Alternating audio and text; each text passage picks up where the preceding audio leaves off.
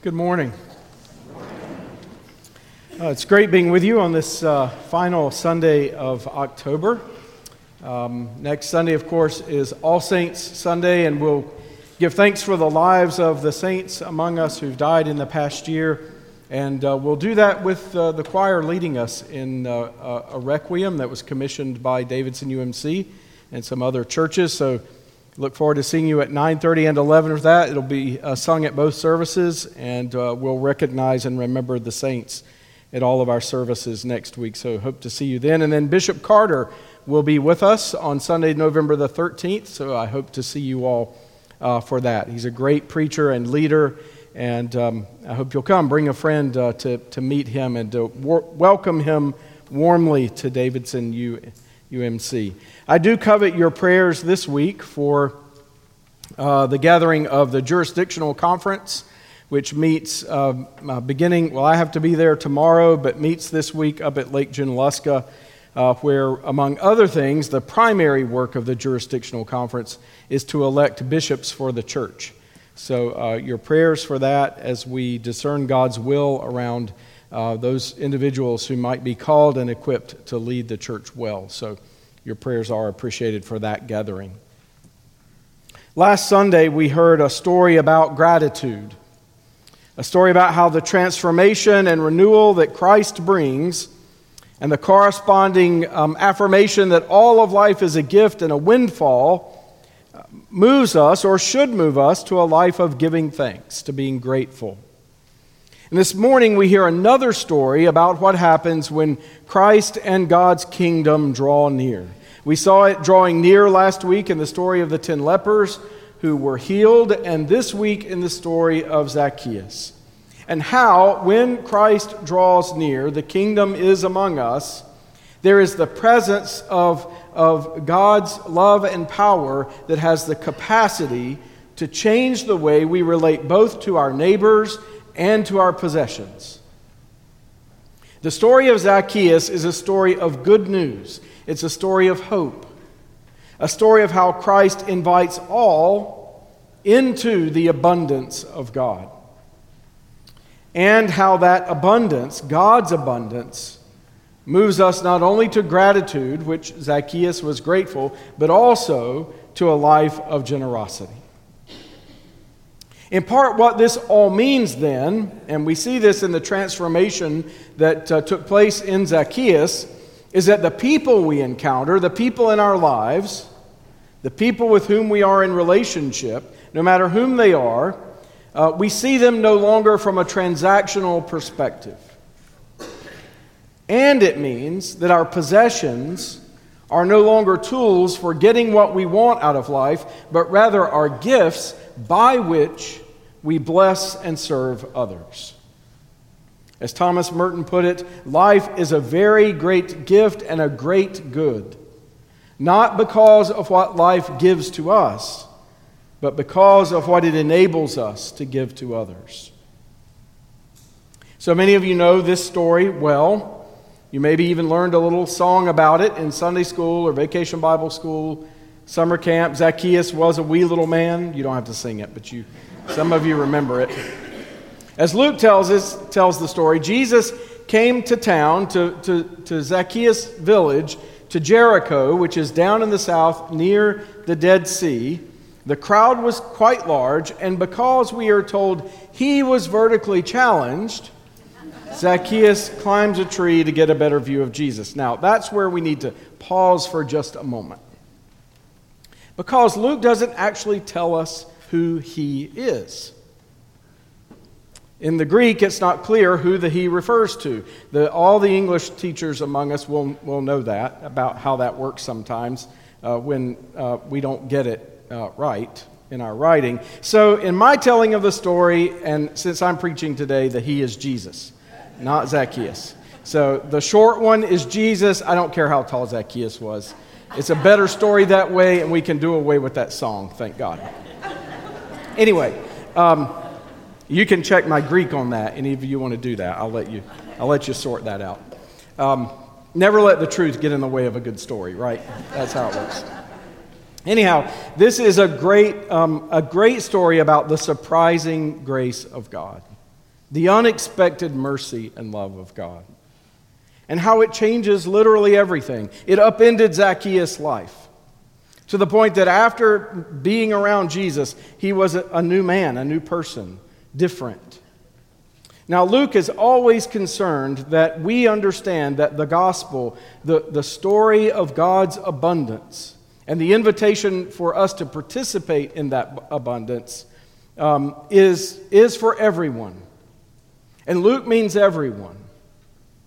It's why we see in Luke's gospel and then in the book of Acts, which Luke also wrote, we, we have all these references to how Jesus undermines our, our way of dividing up the world. He erases all those lines and invites us into a new humanity. And we see this with Zacchaeus. Zacchaeus was, of course, a tax collector. What, what that means is that he was one of the individuals with whom Rome had a contract. Uh, the Romans con- contracted with uh, local entrepreneurs who were responsible for collecting the taxes and the customs in a particular area. And the way it typically worked is that the tax collector had to pay the tax bill to Rome up front. And then he, he would go out and, and, and uh, take or, or uh, recover uh, from the citizens of that area enough to pay that bill. And quite often, you can imagine human nature being what it is a little extra on the side for himself. And so, um, tax collectors often abused their positions and their power for their own gain. People were seen transactionally, what I can get from them, so that I can have possessions to do what I want with life. So you can imagine the whispering in the crowd that day when they noticed that there was a tax collector who had come to see Jesus. Passing by, Luke tells us that Jesus sees Zacchaeus, says, If come, I'm, I'm going to your house for dinner today, and the murmuring really begins. I mean, there are a lot of good church folk here. Why is he going to have dinner with Jesus? This no good, um, Roman sympathizing thief who never darkens the door of the synagogue except to, to collect the taxes. Everyone knows God doesn't love people like him. That's the way it worked. I'm, I'm sure they were hoping that Jesus was going to give Zacchaeus a lecture, a sermon, holding him to account, and and yet, none of that. Jesus simply says, I'm going to go to your house and we're going to have dinner together this evening, today. The, the people in the crowds were offended by grace. They were certain, uh, they had a system for how God works. And this was not the system. Zacchaeus wasn't a good man. He had stolen from his own people. There were, there were folks in the crowd that day that surely Zacchaeus had exploited for his own gain, to fill his own bank account. And Jesus, the Messiah, uh, the miracle worker, the healer, the teacher, the good rabbi, was going to his home for dinner. Not the pastor's house, Zacchaeus' house. And Jesus would, would sit at Zacchaeus' table, pray over Zacchaeus' meal, offer a blessing for the home, break bread, have conversation, treat Zacchaeus well. We probably have our own list of miserable sinners, um, undeserving. We all have our own um, Zacchaeus. And thank God we're not like him or her, right? We, we don't want to be that person. And yet, Luke tells us that in the kingdom of God, folks like them are the ones invited to a seat of honor at the table to enjoy fellowship with Christ. We're pretty sure they don't deserve it. We thought God didn't work that way. And yet, here we are with a story Uh, of, of God's abundant mercy, grace, and welcome. When Christ and the kingdom draw near, God's abundant life is present, Luke says. And Luke wants us to see that that abundance is for everyone. Zacchaeus had all the appearances of abundance, but Jesus knew just how much he was missing out.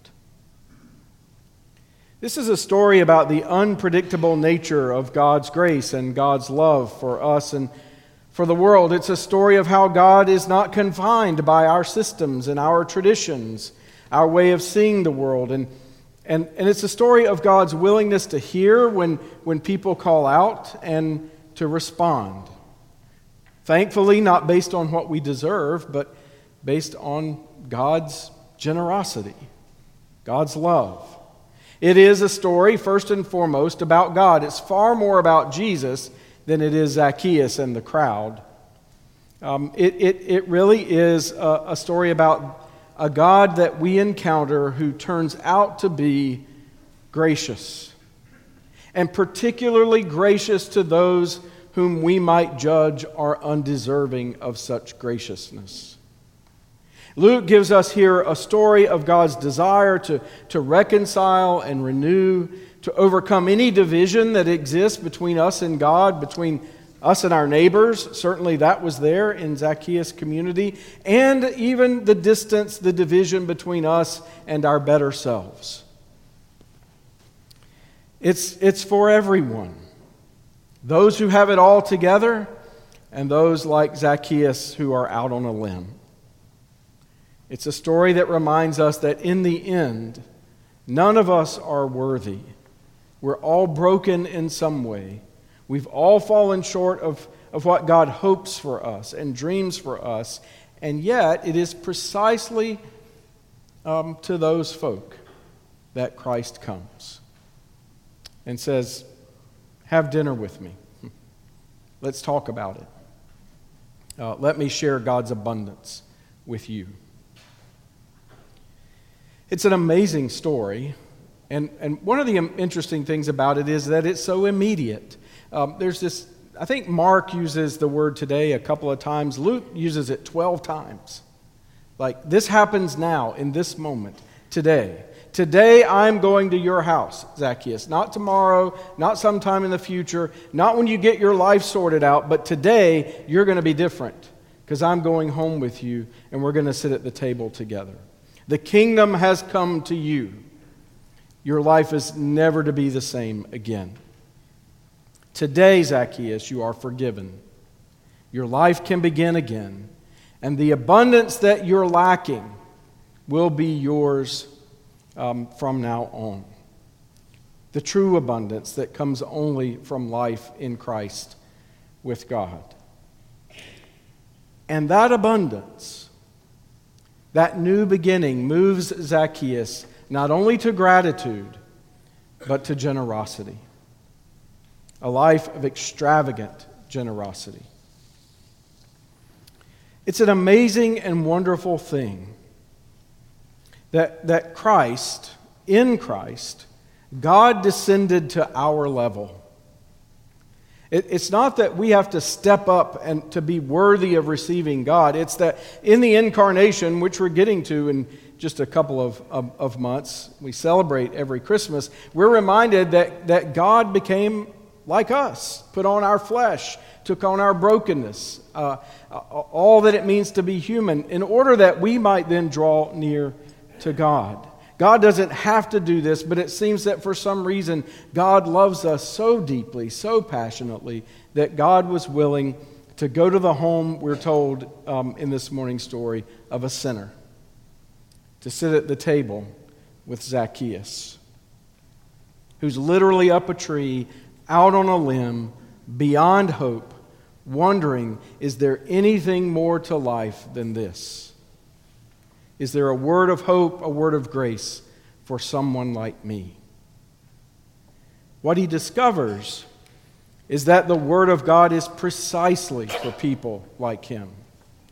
And that day he sits at table and breaks bread with the one who is the abundance of God in the flesh. And he's forever changed. He comes to see his people as his neighbors as people to love and his possessions no longer as tools to get what he wants out of life, but as a gift with which he can then bless and serve others. And friends, we simply call that stewardship. Or another word for it, discipleship. Zacchaeus became a disciple, a follower of Jesus. And Luke wants to undermine the belief that was, that was surely in the crowd that day that there are some people who are beyond the bounds of God's love. The, the belief that I'm sure was murmured among the people. He's a tax collector. He's no good. God doesn't love people like him. There's no place in the church for folk like that. And yet Jesus stopped for him. That, in that moment, there was welcome and healing and wholeness for the likes of a miserable tax collector who had spent his life getting rich, stealing from his neighbors. Which means that no matter how far out on any limb we find ourselves, wherever we might be, God is there and we are welcome to the table. The outrageous good news that Luke declares is God's abundance is for everyone, even the most unlikely of characters. Um, this is our stewardship uh, commitment Sunday. And um, in a few moments, when we come for, up for communion, there are baskets. You can, if you have an estimate of giving card with you and you're entering into that covenant, uh, with God today. You can place it in the baskets. You can always put it in the offering cabinets on your way out of worship this morning or drop it off at the office. I think there's some extras in the pews if you need one. Um, it's not a contract between you and the church, it's a covenant. Because the church is not about fundraising. My apologies to all of our uh, finance people in the room whose blood pressure I just raised by several points. Um, we don't do fundraising in the church. We do stewardship and discipleship. There are wonderful organizations in our community that do fundraising. Kim and I send them money, and, and, and I bet you, some of you do too. And they do great things for the community. And, and God bless them in their fundraising efforts. I pray it's successful. But we do stewardship and discipleship. And, and what that basically means is I, I don't give to the church because we have a budget to meet. We do have a budget to meet. And all of this that we do together, all the ministry we do, all the uh, external missions we support, the beautiful music, worship, um, small groups, children's and youth, all of it is supported by our generosity. But we give as an act of stewardship and discipleship. We don't support the church financially because of the budget. We support the church financially, as Zacchaeus teaches us, um, because we're disciples. We've become followers of Jesus. And our giving then is a matter of the heart. What changed in Zacchaeus was his heart and his mind and then his life. Generosity is a response to God's abundance. Our possessions are, are a gift by which we love and serve others. That's what Zacchaeus learned. And, and in learning that, he experienced the true abundance that comes only from following in the way of Christ. So, friends, wherever you are today, if you're on the top of the world, God bless you. If you're in the pit of despair, God be with you. If you are like Zacchaeus and out on a limb and wondering, what in the world and how did I get here? Know that Christ is with you. And all are invited to the table. Thanks be to God. Amen.